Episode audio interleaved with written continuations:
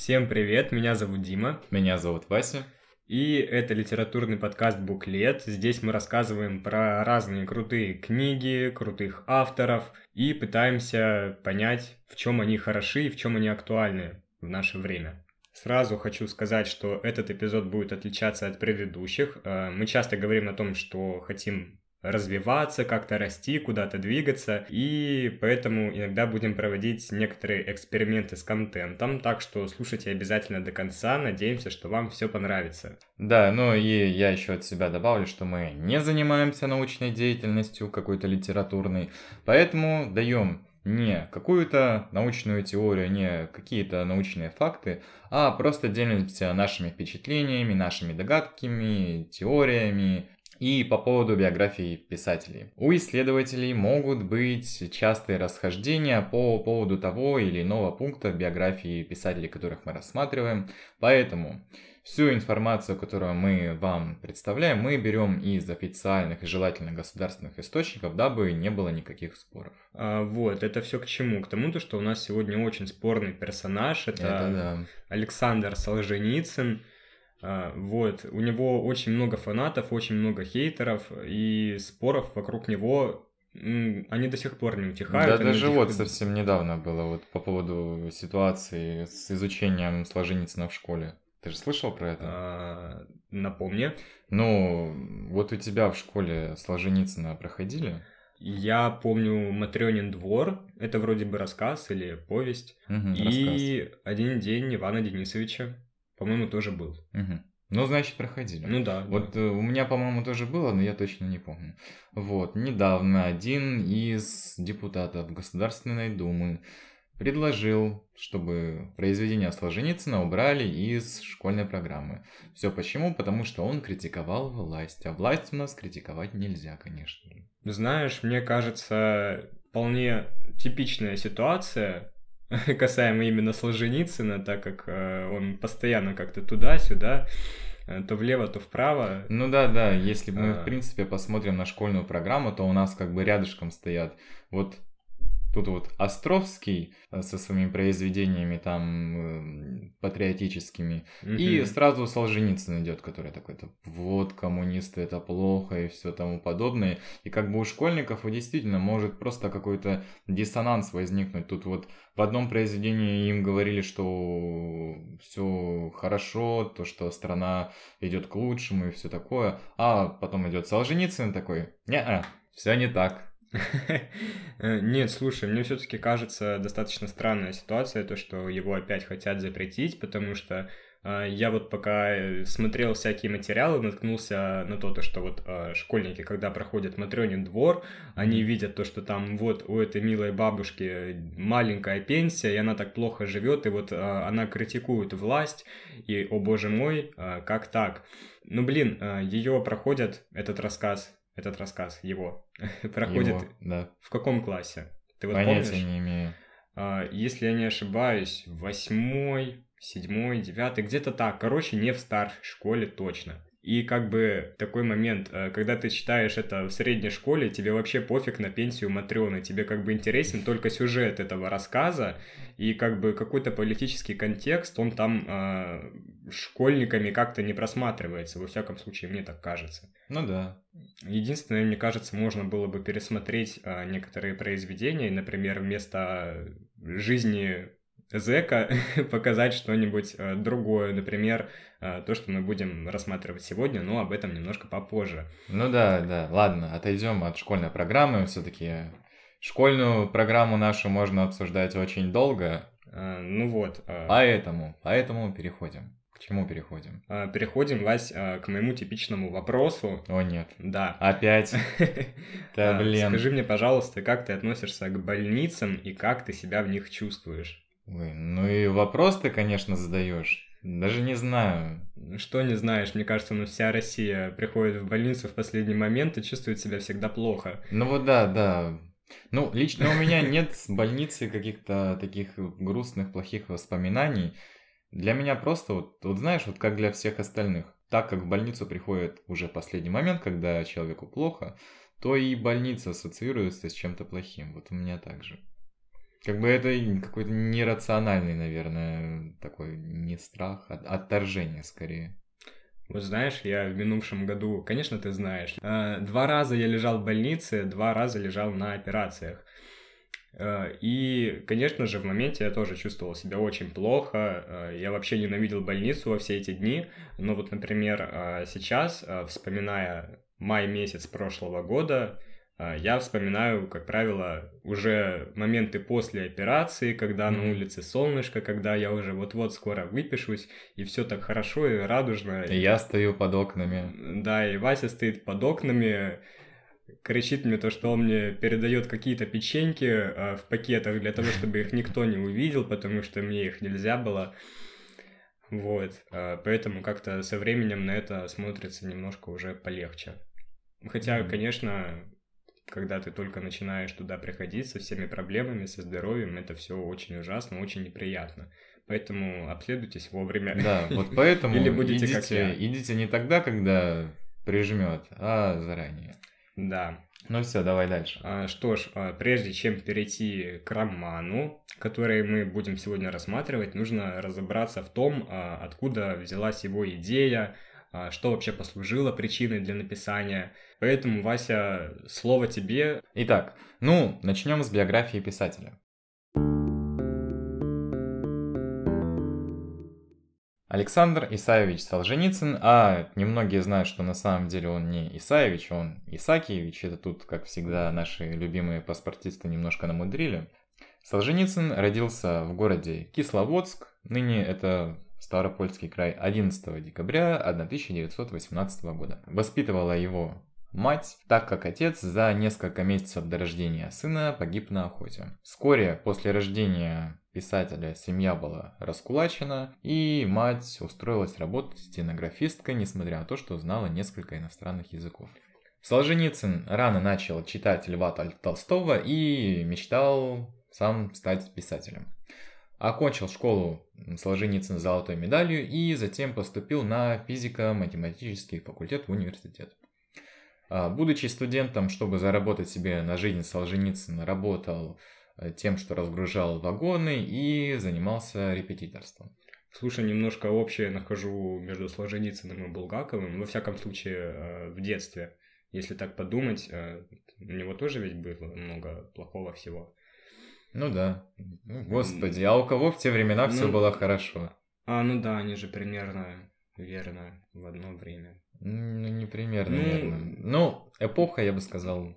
А вот, вот. Ну, опять же, у и у Булгакова, и у Солженицына они как бы учились на одного, там один медик, второй вон физмат, а оба писатели. Вот, вот. Но во время своей учебы Солженицын также вступил и в литературный кружок. И затем Солженицын подал документы в Московский институт философии, литературы и истории. Вот как раз в университете Солженицын познакомился со своей будущей женой Натальей Решетовской, и в июне 1941 года Солженицын с отличием окончил университет и окончательно решил переехать в Москву. Один такой факт. Так получилось, что в Москву Солженицын приехал 22 июня 1941 года. Но все мы знаем, что произошло тогда. Началась Великая Отечественная война. А, но э, Солженицына не смогли забрать на фронт, потому что у него не было с собой военного билета, там ему пришлось за ним возвращаться в Ростов и так далее, но даже несмотря на то, что и документы он нашел, его все равно не забрали на фронт, потому что у него были проблемы со здоровьем. И вместо этого его просто отправили в сельскую школу. А, но писатель не сдавался, он снова и снова приходил в военкомат, и в итоге его все-таки мобилизовали. А, подразделение, где служил Солженицын, находилось в тылу. Там он окончил офицерскую школу и затем был назначен командиром двух батарей звуковой разведки. За заслуги во время войны Солженицына наградили даже орденом Отечественной войны второй степени. И как раз на фронте произошел очередной переломный момент в жизни Солженицына.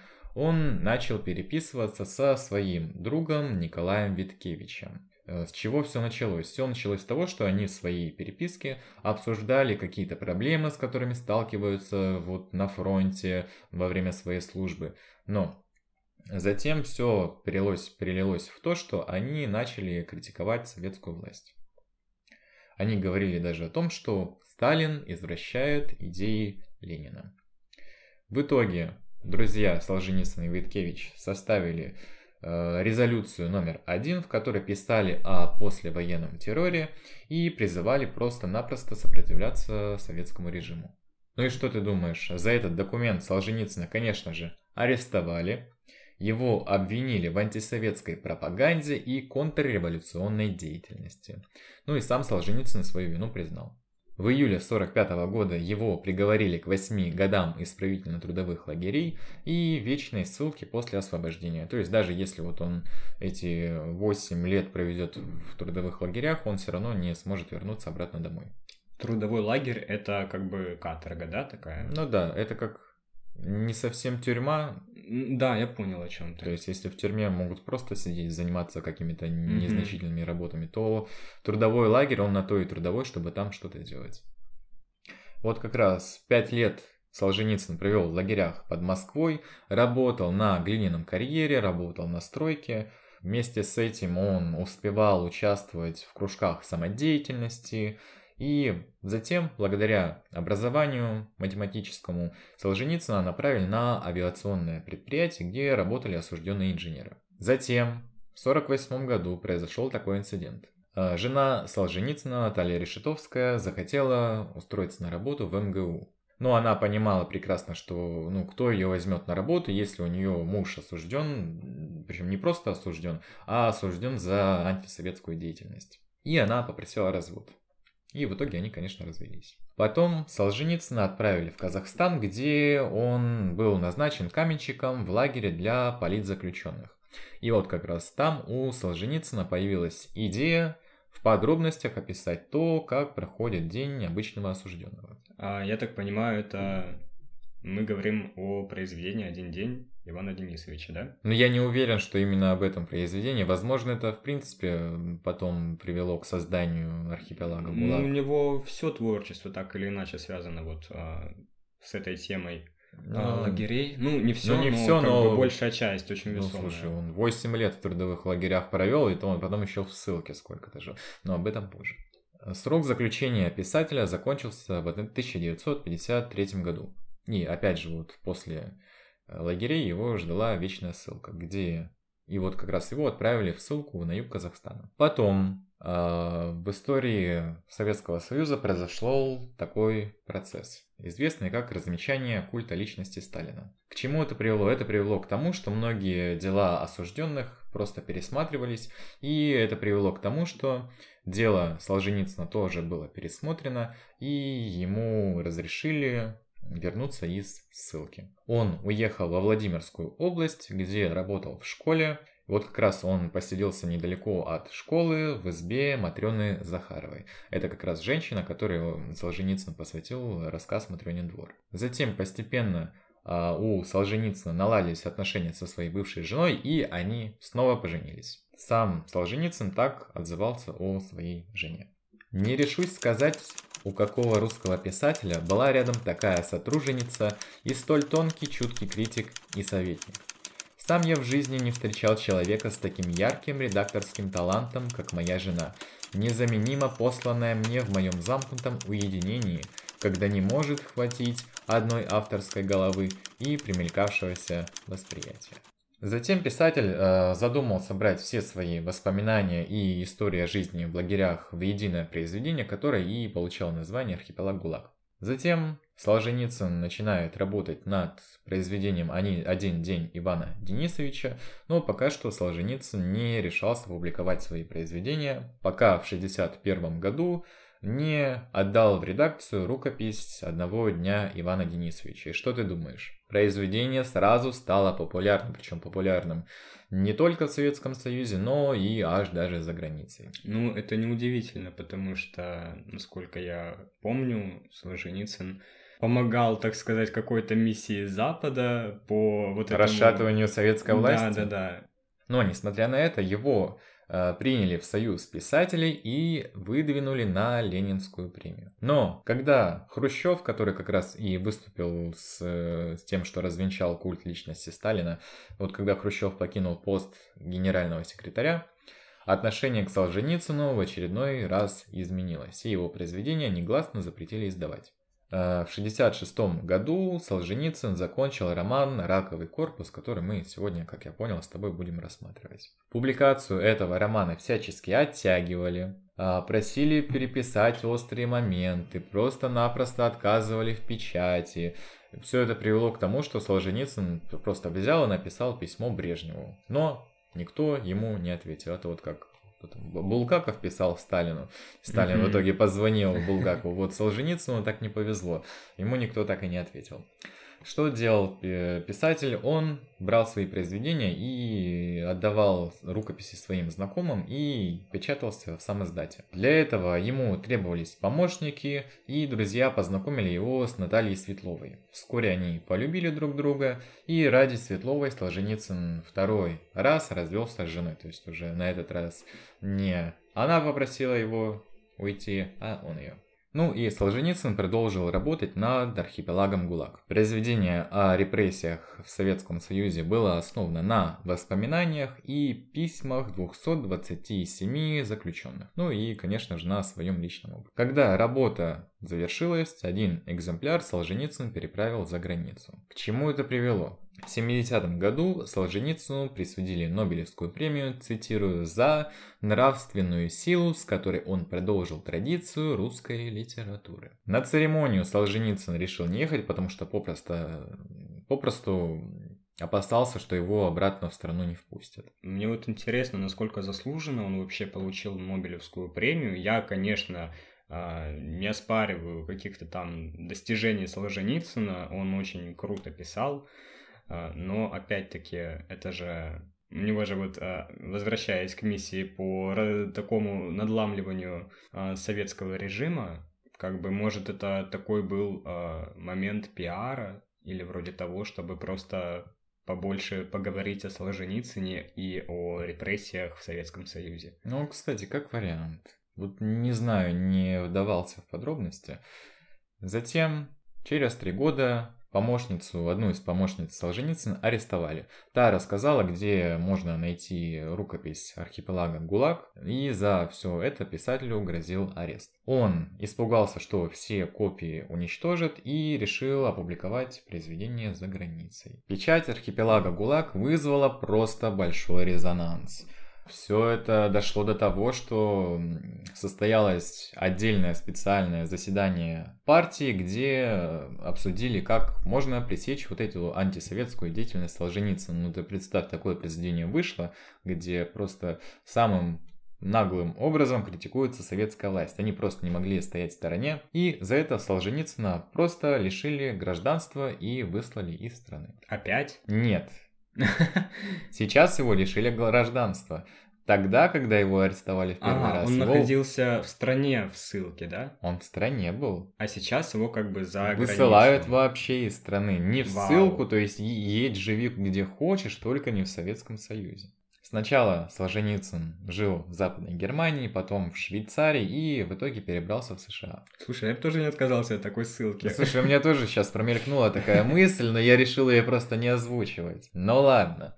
В США Солженицын занимался публицистикой и основал э, фонд помощи заключенным и их семьям. Э, отношение на родине к Солженицыну смягчилось лишь с началом перестройки. В 1989 году впервые опубликовали главы из архипелага ГУЛАГ, а через год Солженицыну вернули советское гражданство и наградили его литературной премией РСФСР. От нее Солженицын отказался, заявив следующее. В нашей стране болезнь ГУЛАГа и по сегодня не преодолена ни юридически, ни морально. Эта книга о страданиях миллионов, и я не могу собирать на ней почет. Осенью 93 -го года Солженицын и его жена совершили такую прощальную поездку по Европе и в итоге вернулись в Россию. А последние годы Солженицын провел на подмосковной даче, которую подарил ему президент Борис Ельцин.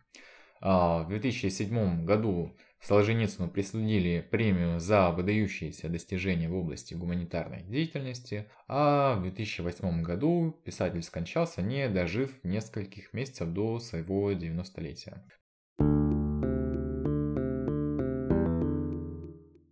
Вау!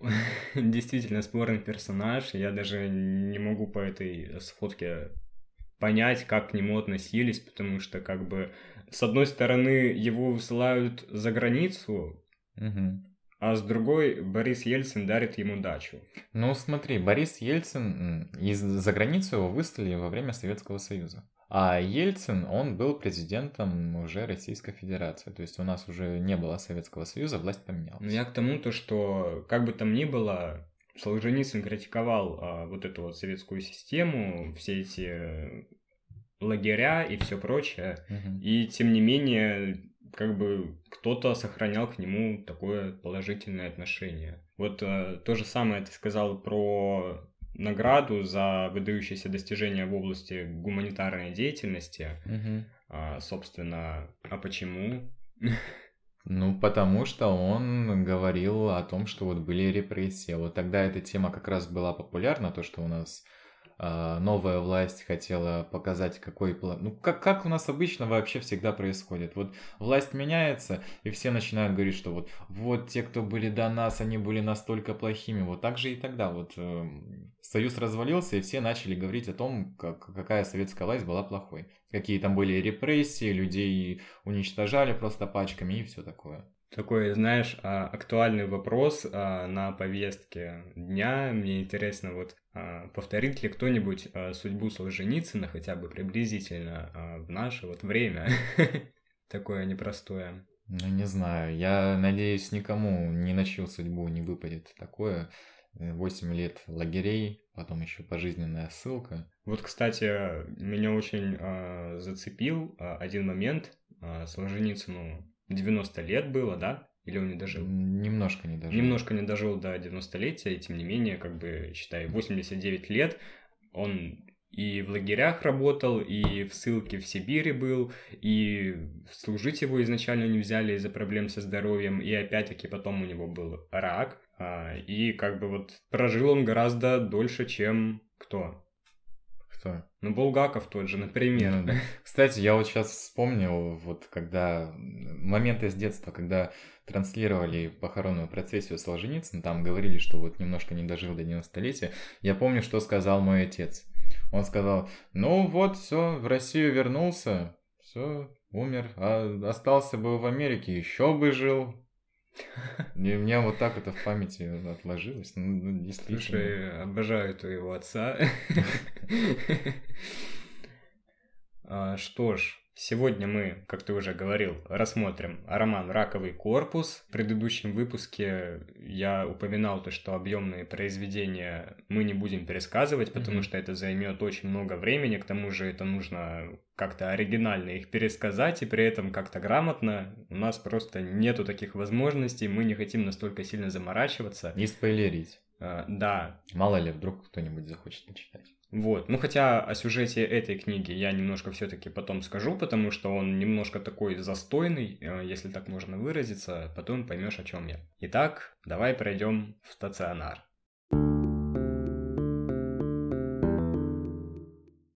А, самое время сказать немного о сюжете и об объеме самого романа. Я прочел 540 страниц, находясь э, буквально в одной палате если так можно выразиться, то есть mm-hmm. там нету прям какой-то супер динамики.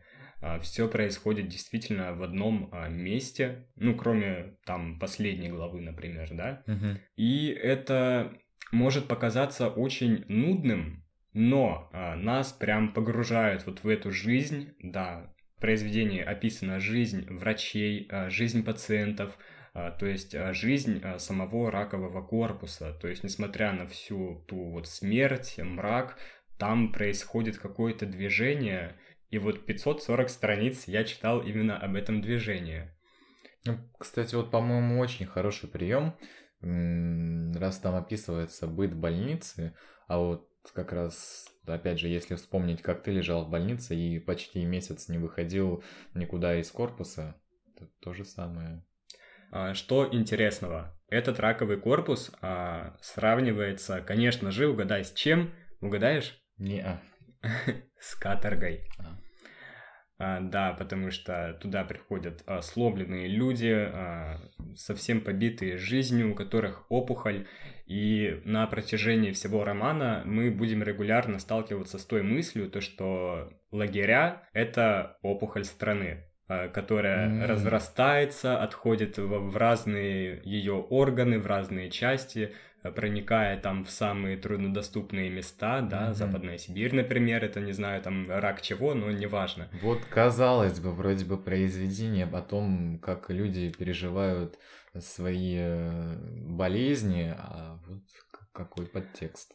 Да, и вот на самом-то деле я не особо сильно углублялся в этот подтекст. Там, ну, на потому деле... что ты, в принципе, не силен в, в этой теме. Ну да, я не особо люблю историю. Но, тем не менее, а, Солженицын достаточно прямо говорит обо всем этом. То есть там нету какой-то уже цензуры. Mm-hmm. Не знаю, видимо, со временем ее убрали. Может быть, когда-то она была. Но во всяком случае сейчас а, все прям, ну вот прямым текстом написано то, как оно есть. Oh. То, что вот раковый корпус это тот же самый лагерь. А, и все там в неволе и не знают, как жить, и не знают, на что надеяться. Конечно mm-hmm. же, все это приправлено мыслями о смерти, о неизбежности этой смерти. А, и мы сталкиваемся, знакомимся с разными героями, которые разными способами пытаются примириться а, со своей судьбой, принять ее, осмыслить. Вообще, еще один момент. Я услышал об этом романе от своей коллеги и подруги, э, с которой я раньше работал в одной газетенке. Так, э, мелочь какая-то. Э, вот, и именно в тот период у меня диагностировали злокачественную опухоль, и вот эта вот моя подруга посоветовала мне почитать «Раковый корпус», примечательно то, что вот она его как раз в тот период читала, но э, я человек простой, я себя прекрасно знаю, и я понял то, что если я его буду читать э, в тот период, то я как бы все.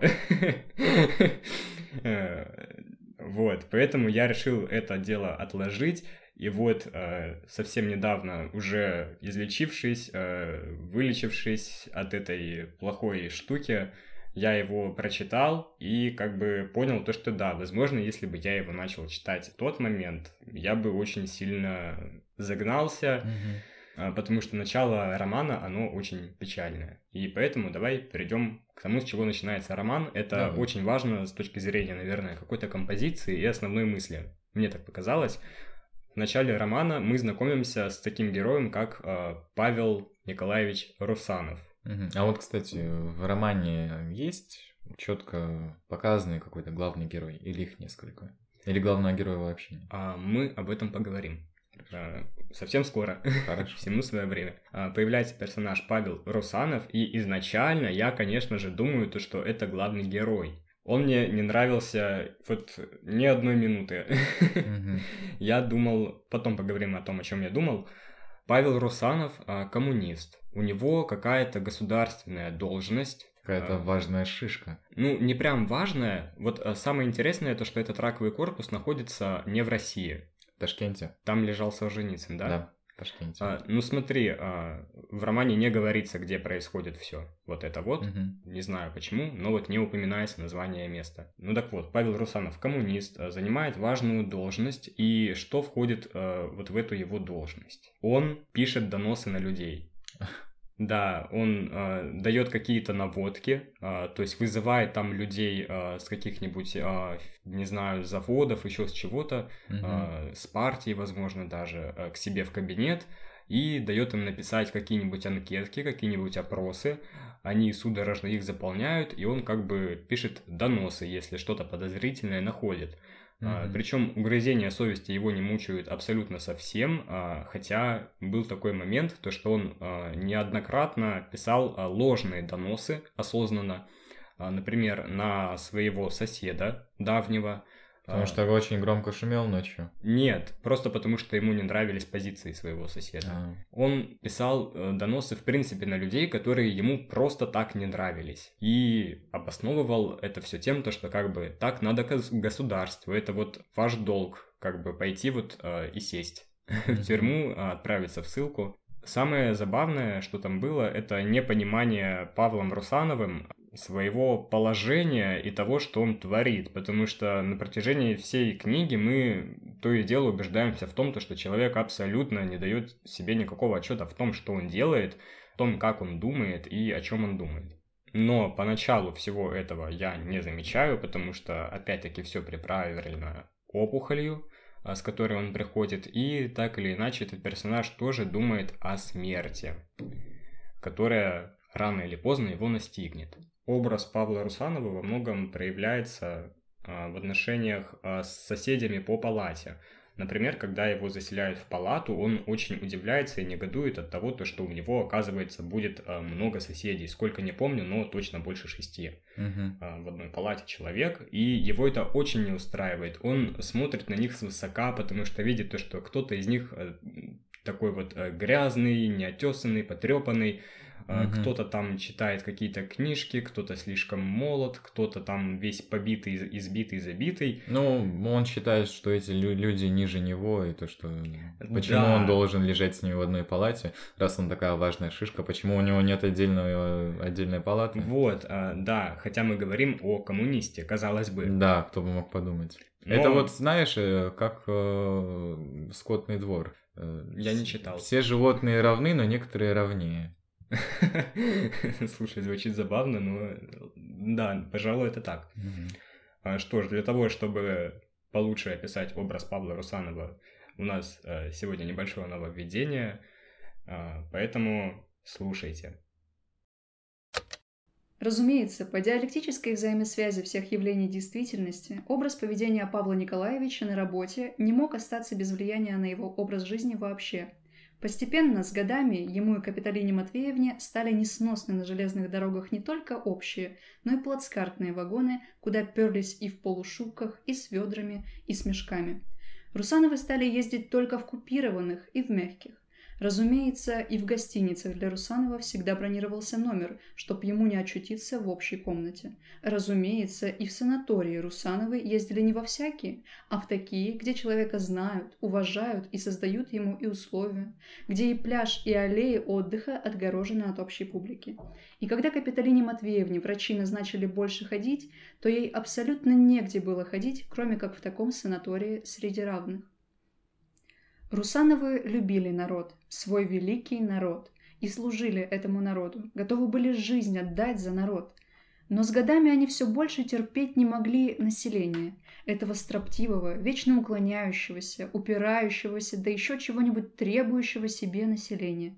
У Русановых стал вызывать отвращение трамвай, троллейбус, автобус, где всегда толкали, особенно при посадке, куда лезли строительные и другие рабочие в грязных спецовках и могли обтереть о твое пальто этот мазут или эту звездку, а главное, укоренилась противная понебратская манера хлопать по плечу, просить передать на билет или сдачу, и нужно было услуживать и передавать без конца. Ходить же по городу пешком было и далеко, и слишком простецки, не по занимаемой должности.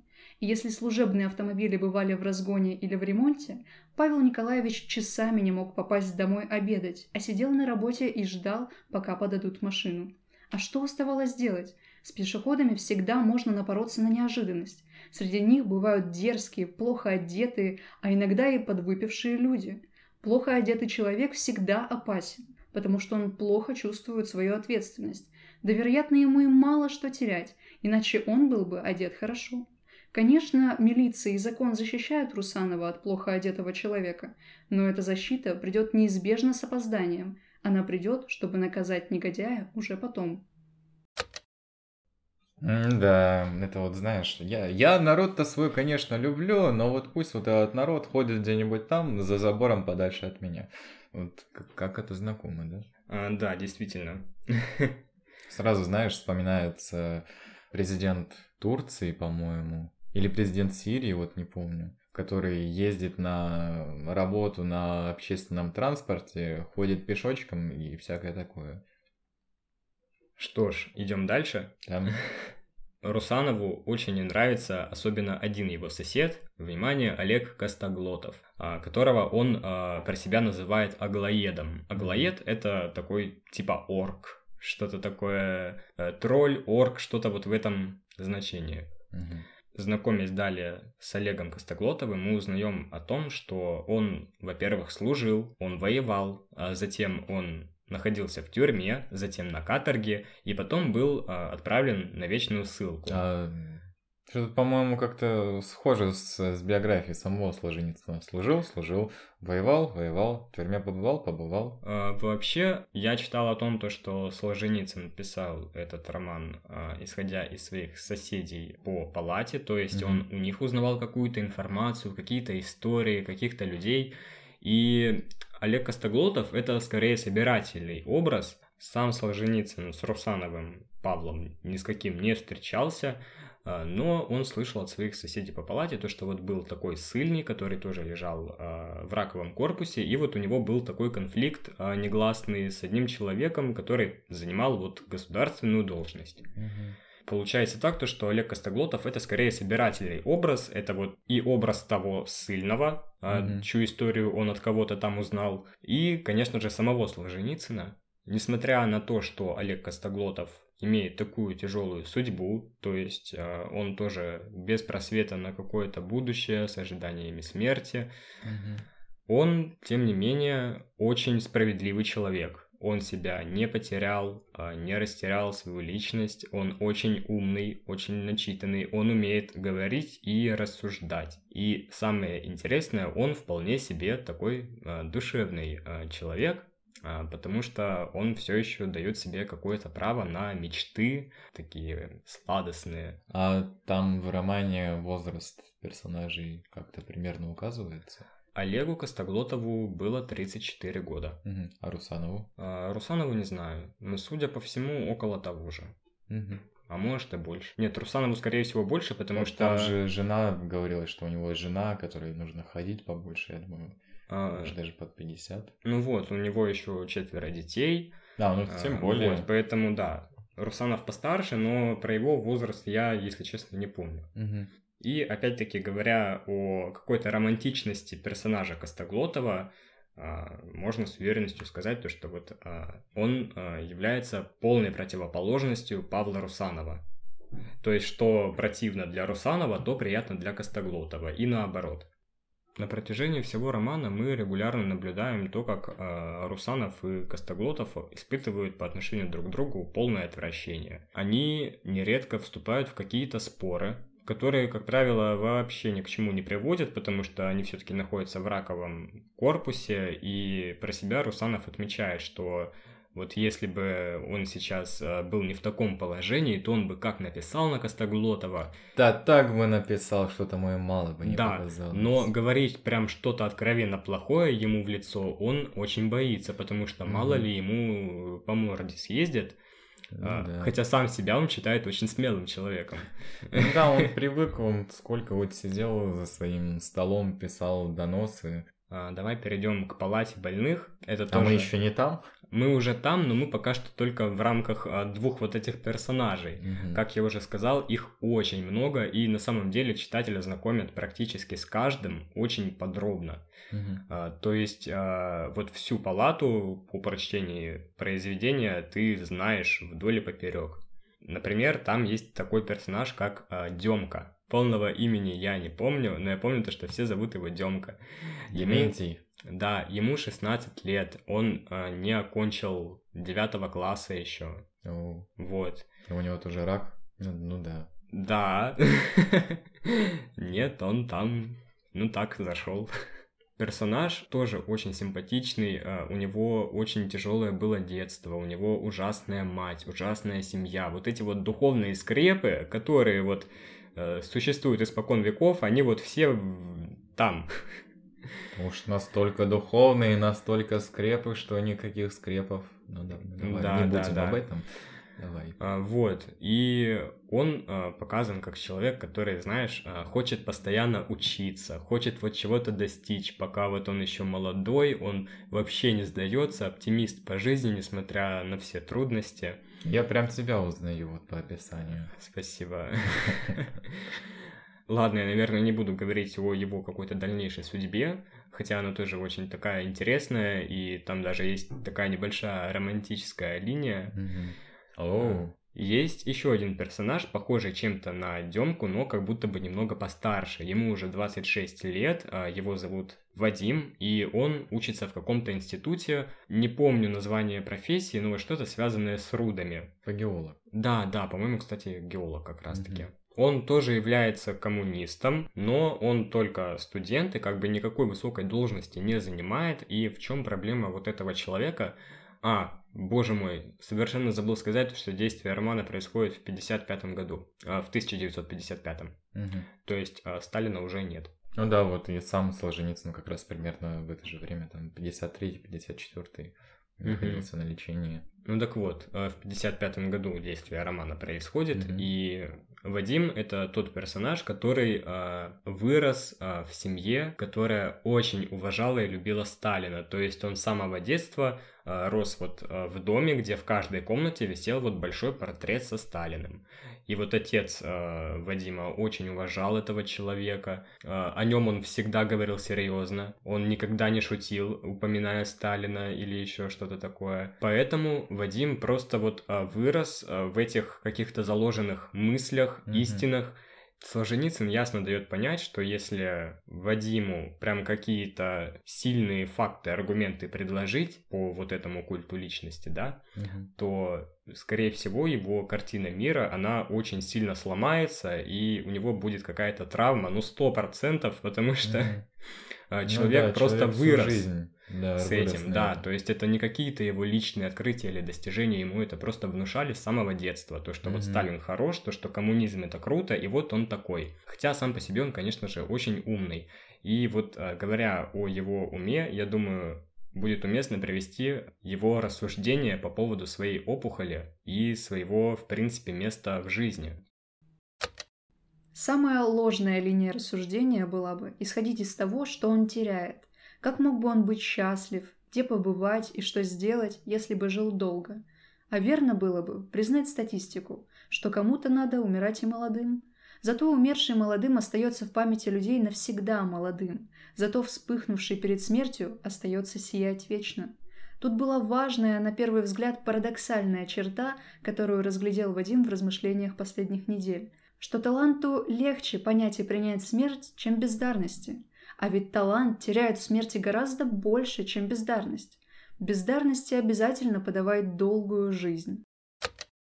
То есть отсюда мы понимаем то, что Вадим, он такой как бы немножко философ. И пытаясь отвлечься от а, своей болезни, он читает какие-то научные книги, пытается заняться учебой. А, во всяком случае, у него там был какой-то план научных открытий крутых. А, Но со временем, конечно же, все это угасает, потому что болезнь постепенно берет свое, и ему уже становится не до всего этого. Конечно же, я тут не спойлерю касаемо его судьбы. Ну, Слушай, ты так говоришь, как будто все уже понятно с ним. Да нет, а, я на самом-то деле ни про кого не говорю, потому что там ни с кем а, до самого конца непонятно.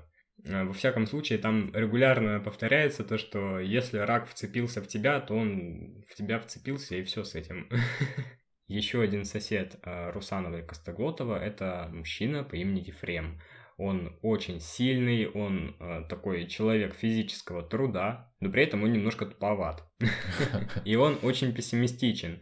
Когда Русанов а, заселяется в палату, то Ефрем встречает его очень мрачными мыслями о смерти. И в какой-то момент, надоев всем вот этими мыслями и вынудив Костоглотова дать ему книжку, Ефрем ее с неохотой взял, но тем не менее начал читать. И там он наткнулся на какой-то такой философский рассказ, какой-то глубокой мыслью, и он уже начал молчать. То есть он уже никого не загонял вот этими своими пессимистическими настроениями. Он ушел в себя. Погрузился в размышления. Да. И в одной из сцен он задает абсолютно всем соседям вопрос, чем люди живы. И все, конечно же, отвечают по-разному, потому что, ну, блин, у каждого тут э, свои какие-то взгляды, мировоззрения. Мы уже поняли Мгм. то, что все э, вот эти люди, находящиеся в одной палате, да, совершенно разные. И Ефрем, кстати, был тоже таким человеком, который э, не совсем полюбил Павла Русанова. Э, его там, по-моему, уважал только Вадим, который был вот тоже коммунистом, Ну но да. помоложе. Потому что были оба коммунистических взглядов. Хотя они тоже на самом деле очень разные люди. И Ефрем, испытывая тоже какие-то недовольства по отношению к Русанову, задает этот вопрос и ему тоже. Ефрем, кряхтя, повернул себя налево. У окон были койки пусты, и оставался один только курортник. Он объедал куриную ножку, двумя руками держа ее за концы. Так и сидели они друг против друга, будто черт их на зло посадил. Прищурился Ефрем. «Вот так, профессор. Чем люди живы?» Ничуть не затруднился Павел Николаевич, даже и от курицы почти не оторвался. А в этом и сомнения быть не может. Запомните, люди живут идейностью и общественным благом. И выкусил самый тот сладкий хрящик в суставе. После чего, кроме грубой кожи у лапы и висящих жилок, ничего на костях не осталось. И он положил их поверх бумажки на тумбочку. Эу. Вот, а тут, кстати, тоже такой интересный момент, как мне показалось, потому что Капиталина Матвеевна, а, жена Русанова, Мгм.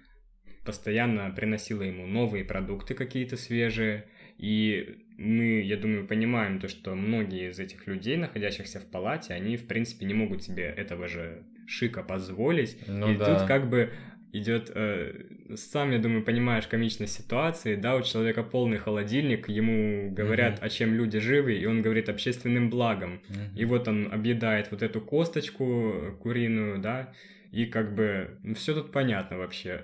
Ну, это вот, Русановым. знаешь, у меня сразу такая аналогия. Вот есть такие люди, э, в советское время их называли служители культа, которые нам говорят, что вот нужно отдавать все последнее нуждающимся и все такое, сами входят э, в золотых одеждах, э, в золотых коронах и с часами, которые стоят ой-ой-ой, как много. Мне интересно, чем сейчас ситуация поменялась. Ну, да, Да ладно. я думаю, ничем. Ну, в принципе, да. Ну, это поменялось тем, что в Советском Союзе эти люди никак не были связаны с государством, а сейчас у нас это один из столпов. Что ж, давай выйдем ненадолго из палаты, потому что палатой, конечно же, раковый корпус вообще не ограничивается. Ну да.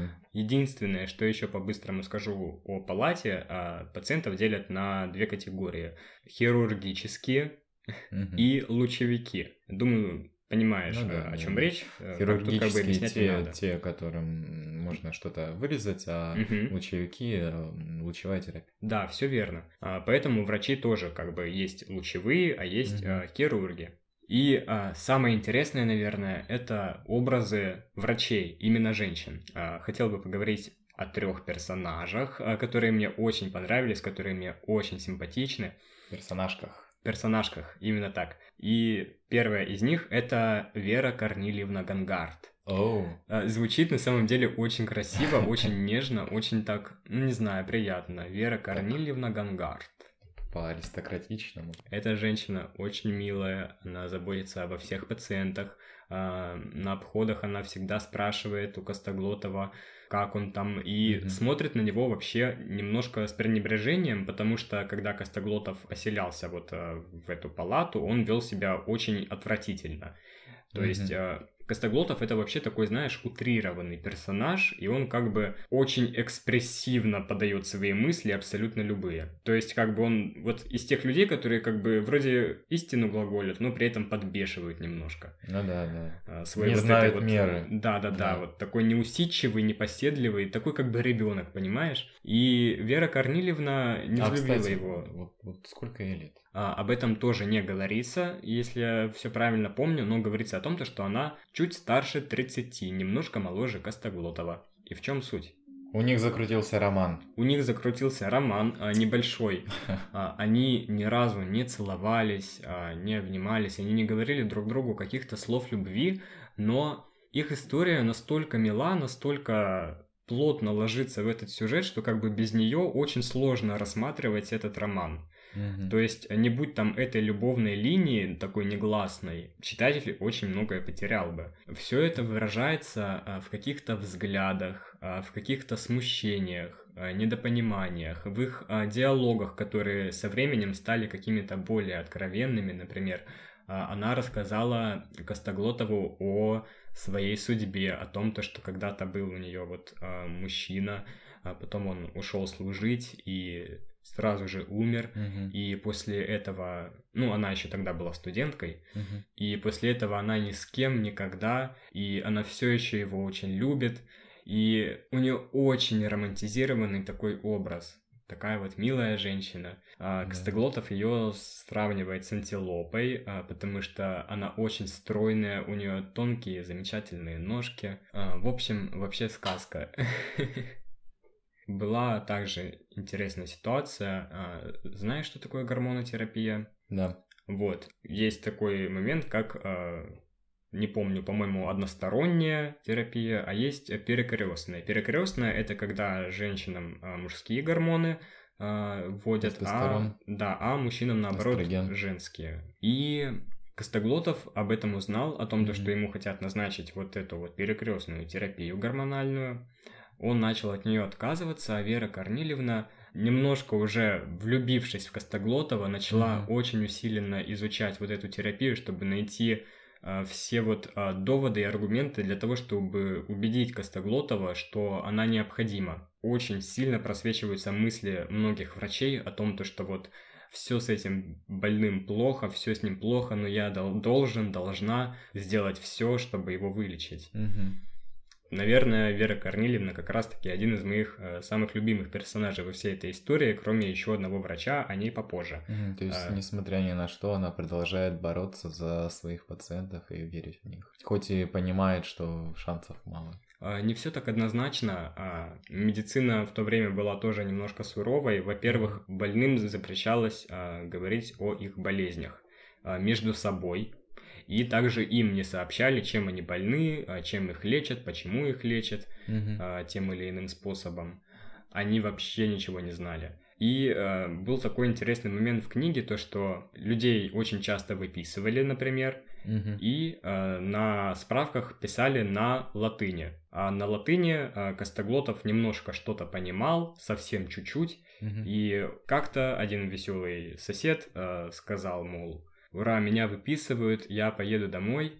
Э, не можешь разобрать, Олег, что тут на справочке у меня написано. Олег Мгм. читает э, и про себя говорит то, что типа вот э, опухоль сердца, Шансов нет. шансов нет. То есть его просто отправили домой. Да, и он при этом не знает абсолютно то, что у него опухоль сердца. Мгм. И то же самое с э, тяжелобольными пациентами. Для статистики им нужно было выписывать, чтобы не было большой смертности в больнице. Мгм. То есть, э, если человек прям критично болен и его никак не спасти, вы, мы его выписываем. э, А и... то, что он умер где-то там, это уже не наша Да, статистика. чтобы он умер как бы не в больнице, Мгм. чтобы не портить эту статистику. Слушай, вот сколько лет прошло, по-моему, ничего не поменялось. Мне кажется, поменялось, но, возможно, э, не, вс- не всем врачам это нравится. Ну да. Вообще, это, конечно, грустно, но, как ни странно, на, на сами образы врачей этот факт никак не влияет, они все еще остаются очень замечательными. Мгм. И следующий врач у нас это Людмила Афанасьевна Донцова. Она является как а, врачом, а, не главврачом, но тем врачом, который стоит повыше а, Веры Корнилевны.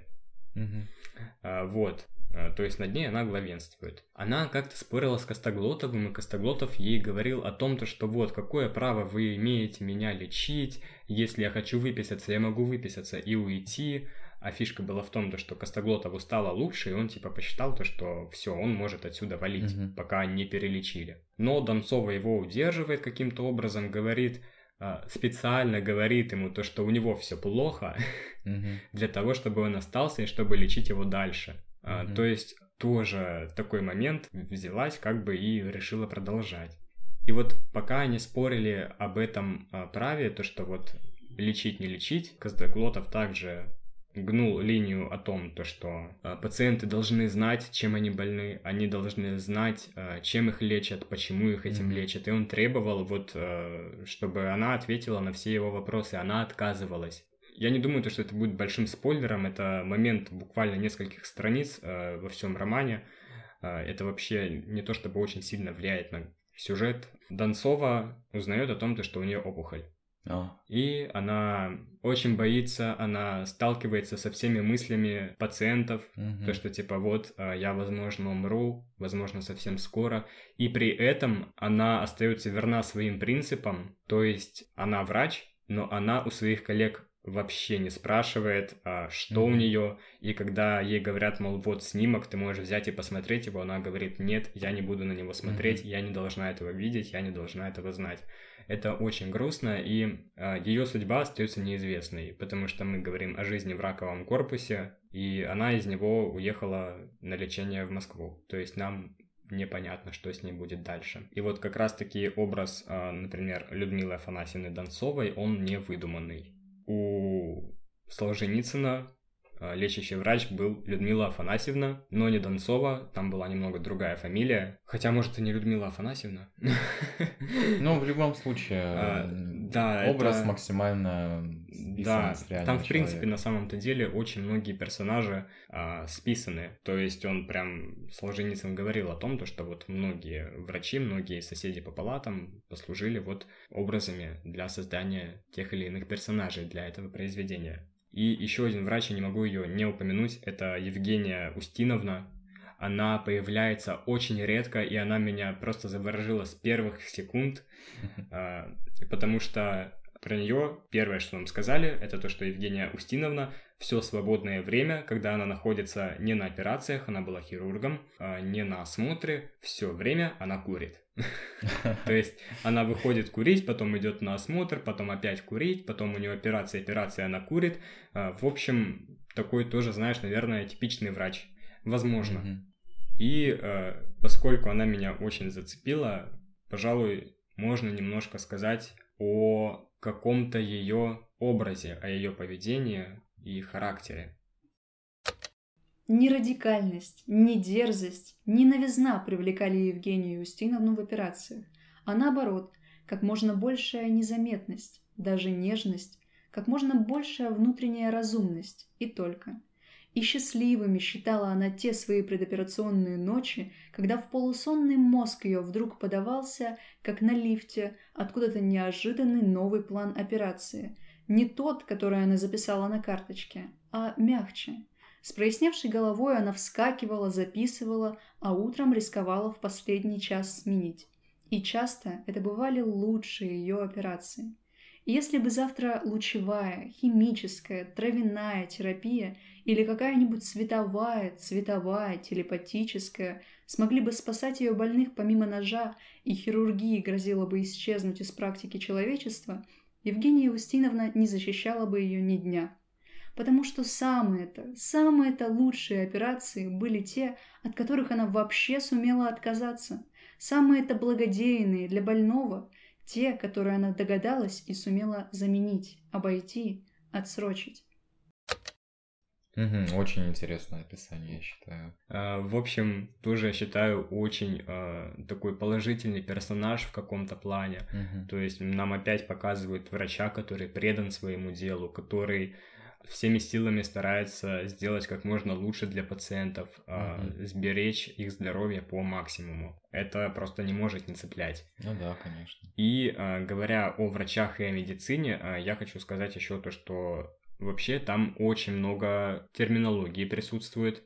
То есть мы узнаем о разных лекарствах, препаратах, а, мы узнаем о видах опухоли. Даже так. Мгм. Я не помню точно всех их, Было бы странно, если бы ты все их запомнил. но я действительно очень много узнал. То есть а, я вообще не знал то, что опухоли как-то еще называются по-разному. Я думал, типа, ну, опухоль там а, мозга, опухоль там лапки, костей. Вот, оказывается, у них у всех есть э, названия, какие-то разные виды и все прочее. Ну и давай вернемся к тому, то, что раковый корпус это лагерь для ссыльных. Почему это так? Во-первых, а, очень многие персонажи а, в этом романе так или иначе связаны с лагерями. Ну, Русанов в том числе. Он... Но Русанов, он как раз тот, кто людей отправлял в лагеря. Да, Костоглутов это тот, кто в лагере. Кого отправляли? Да.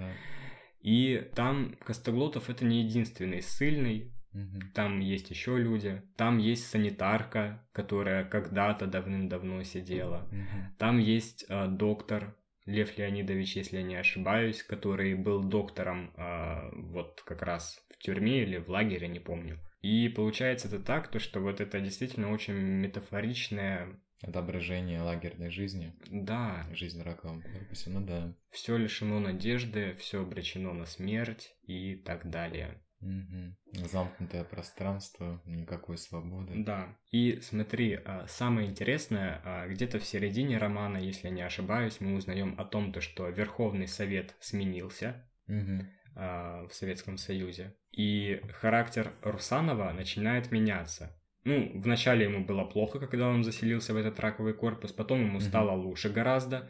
Но если вначале он боялся смерти из-за болезни, то к концу он боится уже не смерти, а Новые власти. новой власти, каких-то перемен Мгм. в обществе, в правительстве. И роман заканчивается не на том, то, что выписывается Русанов, а на том, то, что выписывается Костоглотов. И вот такое вот интересное сравнение. Вначале мы видим полумертвого, очень больного Русанова, заселившегося в больницу, а в конце мы видим Костоглотова, который обрел новую жизнь, который исцелился, Мгм. который вышел в новый мир и начал по-новому его для себя открывать, который полон надежд, а, который уже наслышан а, слухов о том, то, что вот скоро Власть ссыл- поменяется, и сл- ссылки отменят. Да, да, да, да, да. И, и у него появится, помимо того, что у него теперь со здоровьем все более-менее, он еще и свободу получит. Да, да, да, да, да. Да. И вот это тоже такой интересный прием, что мы начинаем, по сути, с самого плохого, да, с заселения с Русанова и заканчиваем, собственно, высвобождением Костоглотова. Мгм. И а, нам показывают, как он уже в автобусе, если я не ошибаюсь, ой, в автобусе, тьфу ты, в Поезде. едет обратно в ссылку, вот в этом ссыльном каком-то вагоне Мгм. особом. И вот думает о том, то, что совсем скоро он уже будет свободен. Мгм. Хотя, кстати, стоит отметить то, что место своей ссылки он действительно полюбил. У него там появились друзья, он там был, по сути, свободен.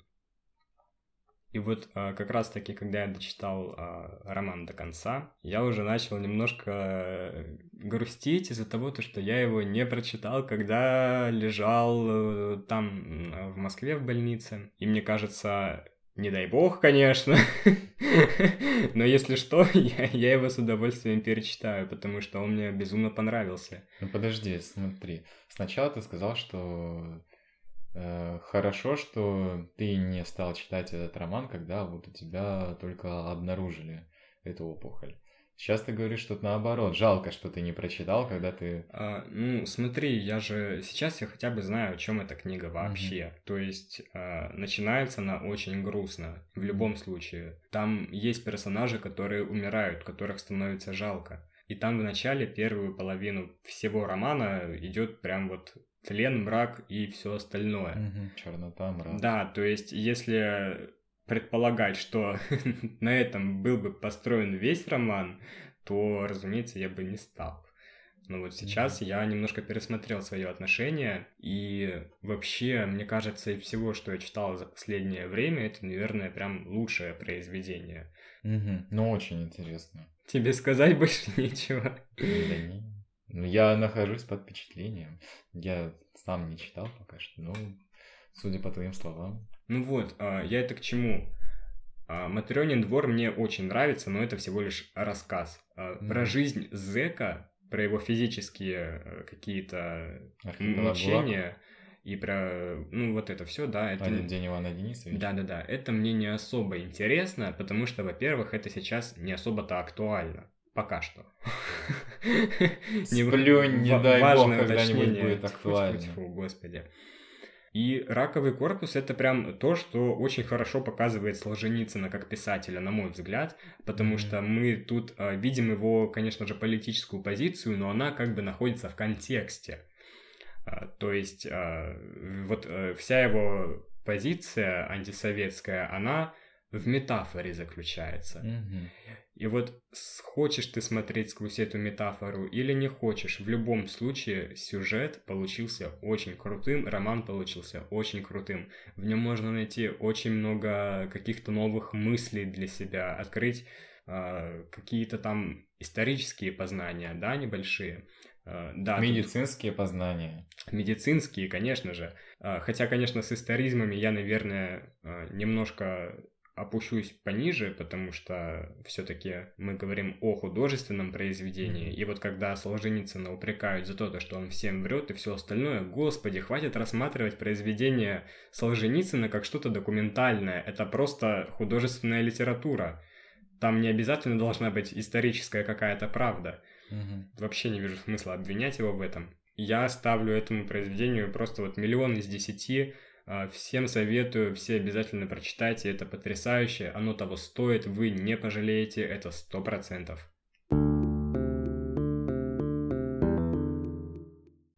Ну и давай тогда закончим на какой-нибудь уже хорошей ноте, не говоря про болезни, про раки и все остальное. И то верно. Тут вот скоро уже весна, я вот сейчас окно открывал, и вот прям вот воздух вот такой весенний уже, свежий. Вот, и знаешь, вот можно сказать, что мы встречаем вот эту весну вместе с Олегом Костоглотовым. Да, это действительно так. А, На меня, кстати, это оказало какое-то прям сильное влияние, потому что я-то это читал, в отличие от некоторых. А, И как бы, когда ты ощущаешь то, что вот сейчас уже начнется совсем скоро весна, и тут Олег Костоглотов выходит на свободу, ой, ну то есть из ракового корпуса, и вот э, он тоже видит все это пиршество природы, это просто потрясающе. А, вот, а, что сказать еще хочется. Блин, Вася, я этот выпуск очень сильно хотел записать еще давно, но, дорогие слушатели, то Вася не с той ноги встанет, то я не с той ноги. И вот мы по очереди как-то не Да. стой, не стой. И вот сегодня, видимо, наверное, как-то... Звезды сошлись. Да, карты Да. сложились. Да. Ну, несмотря на то, что весна многим кружит голову, мы, конечно же, что будем делать? А мы будем продолжать и дальше гнуть нашу литературную линию. Так что следите. Постараемся вовремя. Да, кстати, будем стараться вовремя, тут мы немножко запоздали. Так что следите за всеми актуальными новостями в нашей группе во ВКонтакте. А Там мы публикуем дополнительные материалы к эпизодам. Ну и еще мы там разбрасываемся подсказками о том, что вас ждет в будущих выпусках. И вот также вы можете там посмотреть, какие выпуски у нас уже вышли, какие мы, э, возможно, будем планировать чтобы опять не сидеть, не гадать, а когда это там э, Дима или и Вася созреют до новых выпусков. Так что вот. Да, а, наш подкаст, как всегда, доступен на всех крупных площадках. ВК Музыка, Яндекс Музыка, Apple подкасты, Soundstream. Очень люблю Soundstream. Spotify и вообще много где мы доступны, поэтому слушайте нас а, везде, а, там, где вам удобно. Рекомендуйте нас а, вашим знакомым, друзьям, если они у вас, конечно же, есть. А, Мы надеемся, то, что есть. Очень. Вот, и обязательно, если вам не трудно, оставляйте отзывы там, где вы можете, например, на Apple подкастах. Это будет очень приятно, и так мы будем хотя бы понимать, э, что мы делаем хорошо, что мы делаем не очень хорошо, Да. поэтому критику обязательно давайте. Ссылки на наше сообщество и на все эти сервисы вы можете найти в описании к этому выпуску. Или к любому другому. Да. Ну, а мы желаем вам всего хорошего и надеемся, что вы здоровы и счастливы. Услышимся в следующем выпуске.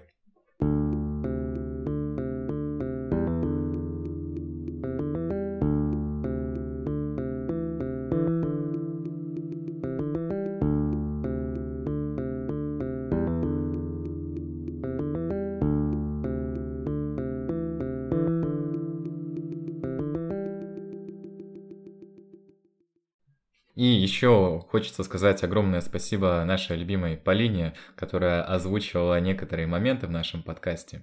Да, Дим? Да, мы очень благодарны. Это для нас огромная честь. Полина, мы твои фанаты. Самое главное. Да.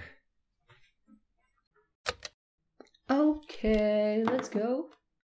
Разумеется, по диалектической взаимосвязи. Простите. Простите. Да, сука, первое предложение очень-очень сложное. Что, кто делает три слова таких сложных в одном предложении? Диалектическая взаимосвязь действительности. Я смеюсь, подожди.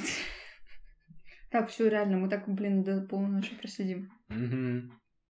Разумеется, по диалектической взаимосвязи. Блядь, почему? Так, сейчас. Вера Корнильевна, это чудо. Перед смертью последний раз посмотреть балет. Вера Корнильевна, это чудо. Перед смертью последний раз посмотреть балет.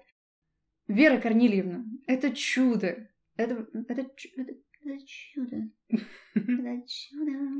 Сырок, мой любимый, кстати. Я его А мы, без смерти не мы красная цена. Так, Василий Андреевич, Дмитрий Иванович, Вера Корнильевна. Бездарности обязательно подавает долгую жизнь. Бездарности обязательно подавает долгую жизнь. Бездарности обязательно подавает дол- долгую жизнь. Я прия, кряхтя, повернулся налево. У окон были койки. Пустые оставался один только. Эх, Балуюсь. Ужас. Как со мной, блин, работать? Дима слушает такой, о, пипец, монтировать мне это 8 дней без перерыва.